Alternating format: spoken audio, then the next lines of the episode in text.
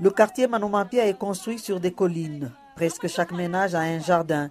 On y trouve des légumes et surtout du maïs frais. Mais certaines plantes ont fané, comme si le feu était passé par là. Debout dans son champ situé à 10 mètres de sa maison, Kasongo Mujinga est consterné. Regardez l'état des plants de maïs. Pourtant, nous sommes en saison des pluies. Regardez, tout est brûlé par l'acide. J'ai décidé de tout arracher. Les arracher, car le service de l'environnement de la commune a interdit de consommer même les légumes, explique Jeanne Kapanga, sa voisine.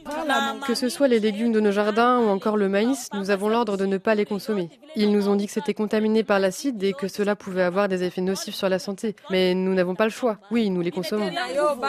Une housse sur son épaule, Tshinyemba Koj revient de son champ situé dans la périphérie. Pour lui aussi, c'est la désolation, car l'agriculture est sa principale activité.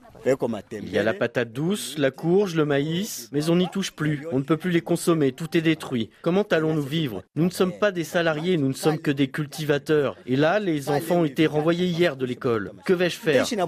William Yav, un autre agriculteur, se voit aussi dépourvu de sa seule source de revenus. Il pense qu'il réalisera une mauvaise récolte sur son champ de maïs de 2 hectares.